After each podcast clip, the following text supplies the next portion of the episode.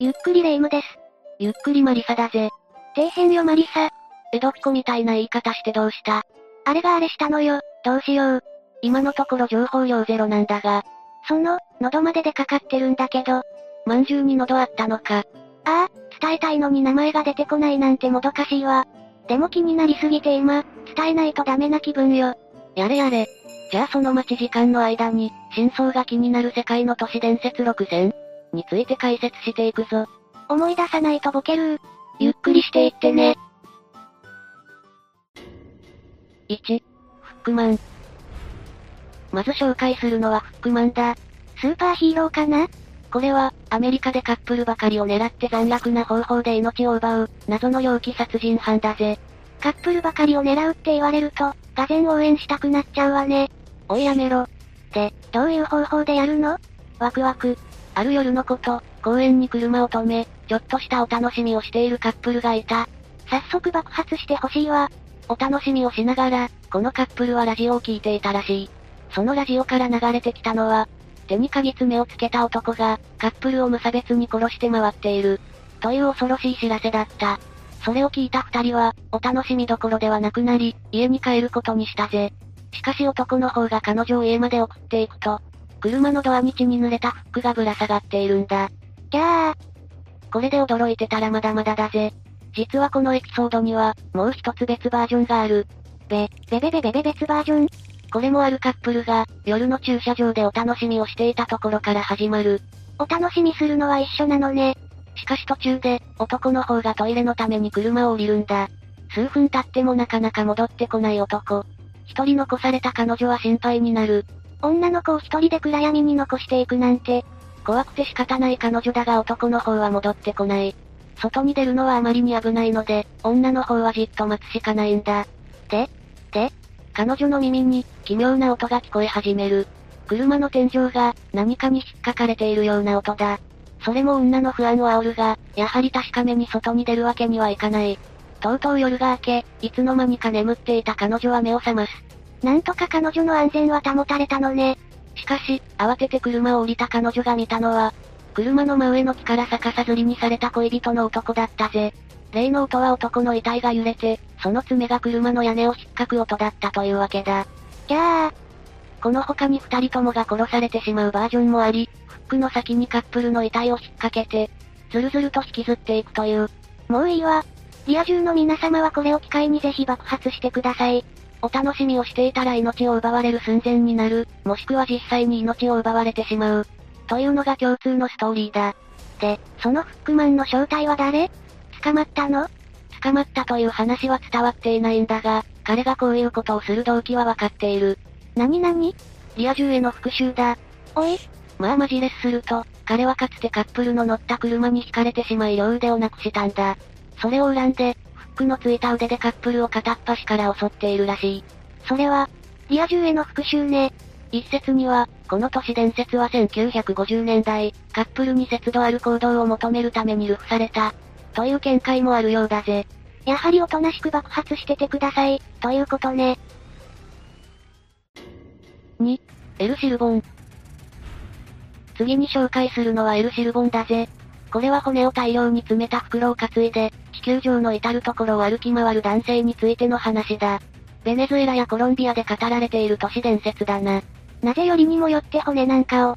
このエルシルボンは、帽子をかぶった、背が高く痩せた男の影として描かれることが多い。男そのものではなく、男の影というのがまた、あるいは、6メートルほどの巨人としても描かれることがある。心臓を捧げるしかなさそうね。木をかき分けて小杖をきしませ、口笛を吹きながら歩き回るんだ。彼は民家にこっそりと侵入し、おもむろに担いでいた袋を開けると、うん、その中の骨を数え始めるんだ。いや自分家でやれよ。実はこれには重要な意味がある。彼が骨を数え終わるまでに、家族の誰かが気づいているシルボンを追い払うことができた場合、その家には幸福が訪れるんだぜ。え、え、どうした？散々不気味な前振りしておいて、そんな座敷わらし的な無害な奴なの？ちなみに言い忘れたが、数え終わるまでに追い払うことができないと、その家の全員が彼に命を奪われる。やっぱりか、じゃあ袋の中に入っている骨って。そう、これまでの犠牲者の骨だぜ。あと、彼の父親もな。どういうこと？それではここから、袋の中に彼の父親の骨が入っている理由について見ていくぞ。嫌な予感しかしない。エル・シルボンはベネズエラで生まれた。そもそもは普通の少年だったぜ。しかし、一人っ子で、両親から溺愛されて育ったため、非常にわがままだった。ハリーポッターのいとこみたいな感じかしら？そしてある夜、悲劇は起こる。エル・シルボンは夕食に、鹿肉を食べたいと言い出したんだ。スーパーに売ってないわよそんなの。ベネズエラでどれほどメジャーなのかはわからないが、とにかく彼の両親は、鹿肉なんか用意できないと突っぱねる。するとエル・シルボンは怒り、父親と激しい口論となった。どうして肉ごときでそこまで？で、彼は怒りに任せて父親をナイフで何度も刺し、命を奪ってしまうんだぜ。悲劇すぎる。いや、悲劇はそれだけでは終わらないぞ。おうエル・シルボンは父親が生きたいてなお、鹿肉が食べたかった。食欲半端ないわね、育ち盛りかしら。で、父親の遺体を解体して、母親に渡したんだ。母親はそれが何の肉なのか知らされないまま、調理を始める。おい、さっき夫が息子に命を奪われたのに、何を悠長に料理なんか。しかし、見たこともないその肉から何かしらの異変を感じた母親は。異変もう起きてるでしょ、はっきりと。先ほど息子が肉を持ってきた時に、肉から滴った血の跡をたどっていった。するとそこには、自分の夫の遺体が打ち捨てられていたんだぜ。じゃあ、母親の鈍感さにじゃあ。夫の異常な死を悲しみ、何より息子の狂気を恐れた母は、息子の祖父にあの悪魔の子を退治してくれと泣きつく。祖父はそれを受けているシルボンを拘束し、鞭で何度も撃った。ま、まあ昔のことならわからなくもないけど、エル・シルボンが気絶しそうになると、祖父はその傷口に唐辛子、レモンを塗ってさらに痛めつける。それが何日も続いたぜ。いや祖父も大概じゃない。そりゃ孫も残虐に育つわ。その後、エル・シルボンは家から追い出される。持たされた袋には、父親の骨が入っていた。どういうこと？辺りにはウエタのライヌがうようよしているので、父親の骨をめがけているシルボンを襲う。しかし、彼が噛み殺されることはなかった。祖父がある呪いを彼にかけたからだ。それはまず、不死の呪文。野犬に噛まれても死ななくなったのね。そして、永遠に地上をさまよい続けるという呪文。じゃあ、そういうわけで、エル・シルボンは今日も、骨を担いで地球のどこかをさまよっているんだぜ。多分今頃、レイムの部屋に。おいマジでやめろ。3、猫レンジ。次に紹介するのは猫レンジだ。猫を電子レンジで乾かしたところ死んでしまったのでそれで訴訟が起こされた、という話だぜ。いやこれ、いろんなところで散々語られてるわよね。私も小さい頃、親が寝る前によく話してくれたわ。どんな家庭だ、では詳細を見ていくんだが、あるおばあさんが、雨で濡れてしまった猫を乾かすため、その猫を電子レンジに入れた。そしてスイッチを入れると、どうなったと思う？いやもったいぶらなくても、オチはわかってるわよ。そう、なんと、激しい悲鳴とともに猫の体は破裂し、死んでしまったんだぜ。でしょうね。で、このおばあさんがどうしたかというと、電子レンジの販売元に対して訴訟を起こしたんだ。動物を温めてはいけないと取扱説明書に書いていなかった。というのが主張のポイントだ。おばあさんの訴えは認められ、裁判所はレンジの販売元に多額の賠償金の支払いを命じた。そしてそれ以来、電子レンジの説明書には動物を入れないでください。という注意書きが書かれるようになった、という話だぜ。何度聞いてもぶっ飛んだ話よね。裁判官がひたすらアホという気がするわ。で、結局のところ、この話って事実なの？そう、そこがポイントだ。では全世界で親しまれているこの猫レンジの話の発祥に迫っていくぞ。実際のところ、このような裁判が起こされたという記録は見つかっていない。嘘だったってこと？そう。まあ嘘というか、ブラックジョークと言った方が正確だぜ。このエピソードの背景には、PL 法の制定がある。PL 法というのは、製造物責任法の役だ。これは製品の欠陥で購入者が損害を負った場合の、製造者の損害賠償責任について定めた法律だ。か、漢字が多くてついていけないわ。やれやれ。つまりだな、あるメーカーが作った商品が原因で、それを買った人が怪我とかをした時に、メーカーがどういったケースで責任を負うか、とか、そういうことを定めた法律だぜ。つまり、欠陥のある商品による怪我などから、消費者を守ろうとしたものだ。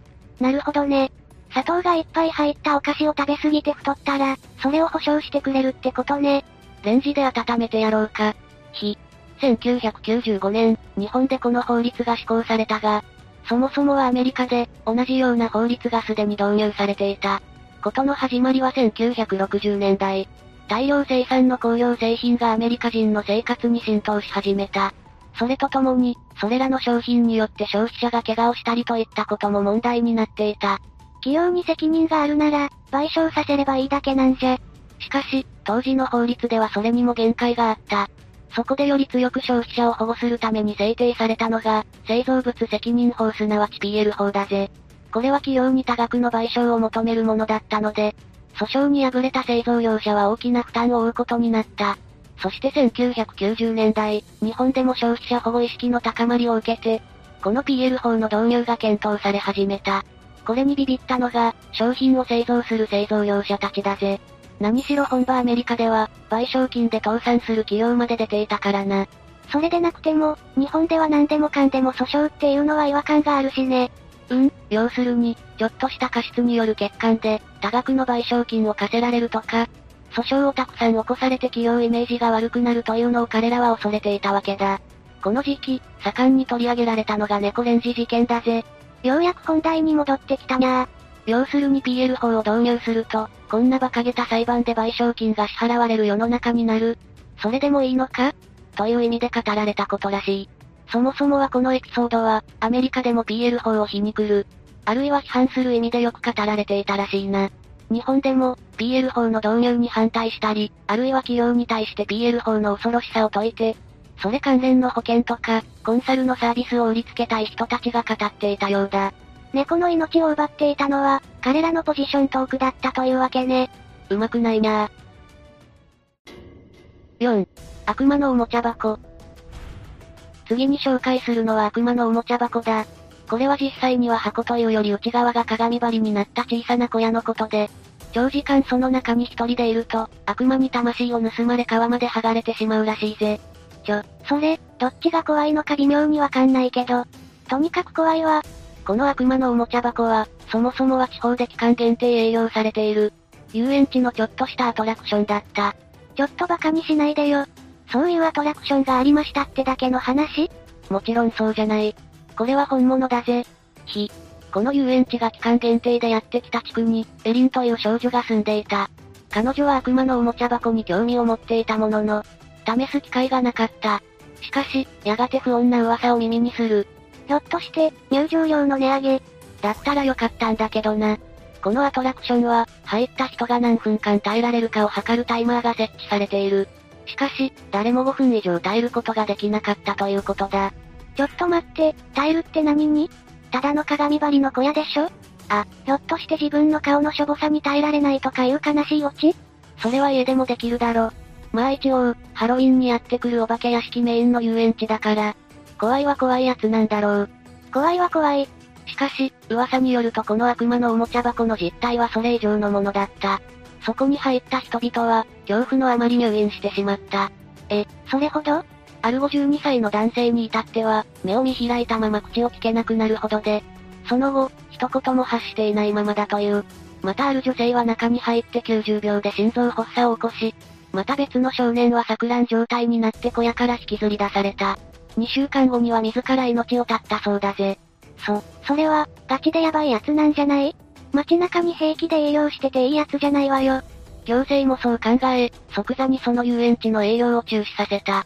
当初の予定よりも早く、だ。しかし閉鎖はされたものの、悪魔のおもちゃ箱の小屋はそのままそこに残された。どうして？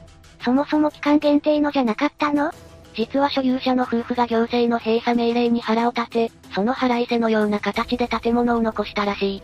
しかも、怖いもの見たさで小屋に近づく少年たちを積極的に招き入れ、アトラクションを体験させているという。ちょ、ダメでしょ。さらにエリンは、自分の恋人であるトロイという少年が、そこに忍び込んだらしいという噂を聞く。しかも、それ以来、トロイとは連絡が取れなくなっていた。そ、それは助けに行かなきゃ。彼女はこういった心霊現象の専門家チームに連絡し、そのスタッフの助けを得てトロイの行方を探すことにした。見つかったの？小屋に行くと、そこに例の小屋の所有者の男性が現れた。若者に危ないことさせてたやつか。男性にトロイの写真を見せると、トロイは3週間ほど前に箱に入り、3分間耐えた後、下半身裸の状態で飛び出して荒野へ走り去ったという。えど、どどどどういうこと？そして所有者の男性はエリンと調査チームのスタッフに小屋を見たいかと誘いをかける。それどころじゃないわよ。彼らもそう言ったんだが、所有者の男性は小屋のドアを開けた。何か尋常ならざるものを感じた二人は走って逃げ出した。しかし、何かが二人を追いかけてくる。何かっていうか、所有者の男性でしょ？いや、追いかけてくる足音は人間のものではなかったらしい。まるで犬の呼吸のようなものが聞こえていたという。その何かに引きずられ、二人は小屋の中に押し込められた。ちょ、無理やり引きずり込まれるアトラクションとか、斬新すぎるでしょ。ここからは調査チームのスタッフの証言なんだが、スタッフが周囲を見回すと、本当にそこは鏡張りの部屋だった。ただ蛍光灯が灯っており、それが向かい合わせの鏡で無限に反射していた。スタッフはその鏡に映った自分に話しかけられた。君はもう彼のものだ。気がつくとそのスタッフは小屋の外で目を覚まして、そばにはエリンがいた。よかった、外に出られたのね。いや、ただ、話はここで終わらない。二人は森の中を歩き、例の小屋の所有者の男性の家にたどり着いた。あ、またその所有者に会ったら、今度こそ小屋に誘い込まれるわよ。しかし、中にいたのはその所有者の妻だった。そしてエリンとスタッフは衝撃的な事実を告げられる。彼女の夫、つまり先ほど二人が会った所有者の男性は、前日に自殺をしたという。ちょ、じゃあ、さっき会ったのは、二人がエリンの恋人のことを尋ねると、所有者の妻はこの中にいるかもと、地下室の扉を開けた。え、この中にいるって、そこには痩せ衰えた4人の男たちがいた。所有者の自宅に囚われていたんだ。そ、その中に肝心のトロイはいたの？わからない。わからないって。まず、男たちの手が伸びてきて、二人は地下室に引きずり込まれる。え、ちょ。で、そこで目を覚ました。例の悪魔のおもちゃ箱の小屋の前だった。夢落ちの二乗、ホラー映画のあるあるパターンね。そんなわけで、トロイは戻ってくることはなかったぜ。トロイ5、後ろの男。では次行くぜ、後ろの男だ。誰だって？これは、ある女性が運転中に体験した恐ろしい出来事についての話だ。ビクビク。その女性は夜、友人の家を訪れた後、自分の車で帰宅しようとエンジンをかけた。すると、すぐ後ろに置いてあった別の車も、同じタイミングでエンジンをかけたことに気がついたんだ。まあその時にはそれほどの違和感も抱かず、彼女は車を発進させ自宅へ向かった。ほう。しかし、どうも後ろが気になる。どうやらさっきの車が、ずっと彼女の後をついてきているらしい。しかも女性が減速すると、明らかに追い抜ける状況なのに後ろの車も減速する。加速すれば加速する。いや、これ完全に尾行。さらに後ろの車はクラクションを鳴らし、ライトを点滅させてくる。走行しながら、とうとう女性は自宅に着いた。あ、これやばいじゃない。ストーカーに自宅がバレたら、この時は何事もなくても、引っ越すまで狙われ続けるわよ。彼女は家の前に着くと、クラクションを鳴らし、夫に助けを求める。後ろの車からも男が降りてきて、彼女を追いかける。そしてこう叫ぶんだ。鍵をかけて911に電話しろ。え？夫は後ろの車に乗っていた男に詰め寄る。すると男はこう言った。違う、その女性の車の後部座席に、男が乗り込むのに気づいたんだ。だから危険を知らせようとしてここまでついてきたんだ。え？え？その女性の車の後部座席には、実際にある男が隠れていた。しかも肉切り包丁を持ってな。そいつは警察に逮捕されたぜ。ええそういうパターン。ちなみにこの話には別バージョンもあるぞ。後ろじゃなくて助手席に乗ってきた男とか？すぐ気づくだろ。ある女性がガソリンスタンドで給油をしていた。それが済んで会計をしようとしたが、店員はうちは店内で会計する決まりですと告げる。仕方なく女性は車を降りて、言われるがまま建物に入るんだ。すると店員は店のドアを施錠し、ブラインドを閉める。ちょっとやばいじゃない。絶対なんやかんやしてくるわよその店員。女性もさすがに怖くなって、逃げ出す隙を伺う。とにかく車まで戻れば逃げられるからな。しかし店員は彼女に詰め寄り。逃げてー。こう言った。あんたの車の後部座席にナイフを持った男がいる。ギャー。という感じで、自分を襲うかに思われた男が、自分は想像よりも危機的状況だったことが後からわかるというのが共通する構造だな。で、油断させておいて実はその危機を教えてくれた人も共犯者だった、というオチかもね。救いがなさすぎだろ。6、霊界バス。ラストに紹介するのは霊界バスだ。これはあるバスでカップルが出くわしたおじいさんにまつわる物語だぜ。中国の北京からは、各地に行くためのバスが出ている。ある日、始発の便に一組のカップルが乗っていた。北京から帰省するためだ。ちょうどお盆の時期だった。ちなみに中国のお盆、生命節は4月の初めだぜ。で、そのカップルは車内でイチャイチャしていたのだが、ちょっと、今回どれだけイチャイチャするカップル出てくるのよ。黙って聞くんだぜ。で、その彼女の横にあるおじいさんが座ってきて、彼女のお尻を触ったぜ。はぁ、あ、当然、彼氏は怒るが、おじいさんは、そんなことはしていないと白を切る。とうとう頭に来た彼氏は次のバス停で彼女を連れ、おじいさんをバスから引きずり出した。三人を置いてバスが発車すると、おじいさんはこう言った。よかったなお前たち。は？この騒ぎのおかげでバスをうまく降りることができて、わしに感謝せんとな。何言ってんだ、警察に突き出すぞ。まあ彼氏も彼女も似たようなことを言ったと思うぜ。すると、おじいさんは今発車したばかりのバスを指さす。そのバスは霧の中駅へ、二度とこの世に戻ってくることはなかったんだぜ。え、どういうこと？実はこの霊界バスは本来、市民専用のバスだ。生きている人間が間違って乗ると、そのままあの世まで連れて行かれてしまう。でもでも、そのおじいさんも結構怪しくない？確かに。どうして彼だけが、そのバスが霊界行きであることに気づけたのか。気づいたとしても、死人と生きているカップルを区別できたのか。というのは謎だよな。いや、うまいこと言って結局、お尻を触りたいだけだったんじゃないかという疑念が拭えないわ。そこ？ちなみに、この北京の霊界バスというエピソードには別バージョンもあるぞ。こちらは老婆と若い男の話だ。年齢差カップルなのね。違うぜ、若い男が一人で乗っていて、たまたま彼を救うのが老婆なんだ。なんだ？このバージョンではこれは1995年11月の出来事である。と語られることが多い。具体的ね。若い男が北京に戻るために深夜バスを待っていた。今度は北京に向かう方のバスなのね。やがてバスが来て乗る若い男。隣に乗ったのは老婆だ。運転手はしばらくバスを走らせた後、途中で3人の男性を乗せた。その3人が新王朝の時代の人のような髪型をしていたので、若い男性は車掌に、あれは何だと尋ねた。向こうのバスには車掌がいるのね。っていうか、今乗ってきた客のことを車掌に尋ねても知るはずないと思うけど。車掌は、撮影を済ませた俳優だろうと言った。まあ、そう思うのが自然よね。で、突然、老婆が騒ぎ出す。え？まず発作を起こしたと言って騒ぎ。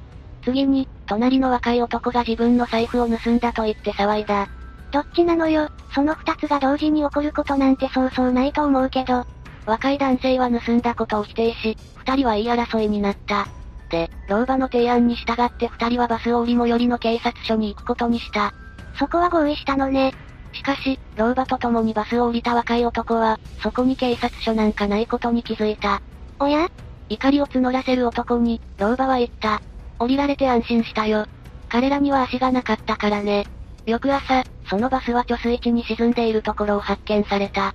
ええー、そこには車掌と運転手、そして挑発の3人の男性の遺体があったということだ。老婆は、3人が幽霊であることに気づいていた。老婆の起点で助かったのね。そこは前のバージョンと同じだな。あるバージョンでは、こんな話も付け加えられる。このバスのガソリンの容量からして、どう考えてもその貯水池にたどり着けるはずはなかった。じゃあどうやってそこに行けたの？そのガソリンタンクには、ガソリンではなく血液が入っていたという。いやいや、だとしてもおかしいでしょ。どうしてただの血がガソリンよりも高いコスパで燃料になれるのよ。それはあれだぜ、霊界の事情でなんやかんやするんだぜ。というわけで、真相が気になる世界の都市伝説6選について解説してきたぞ。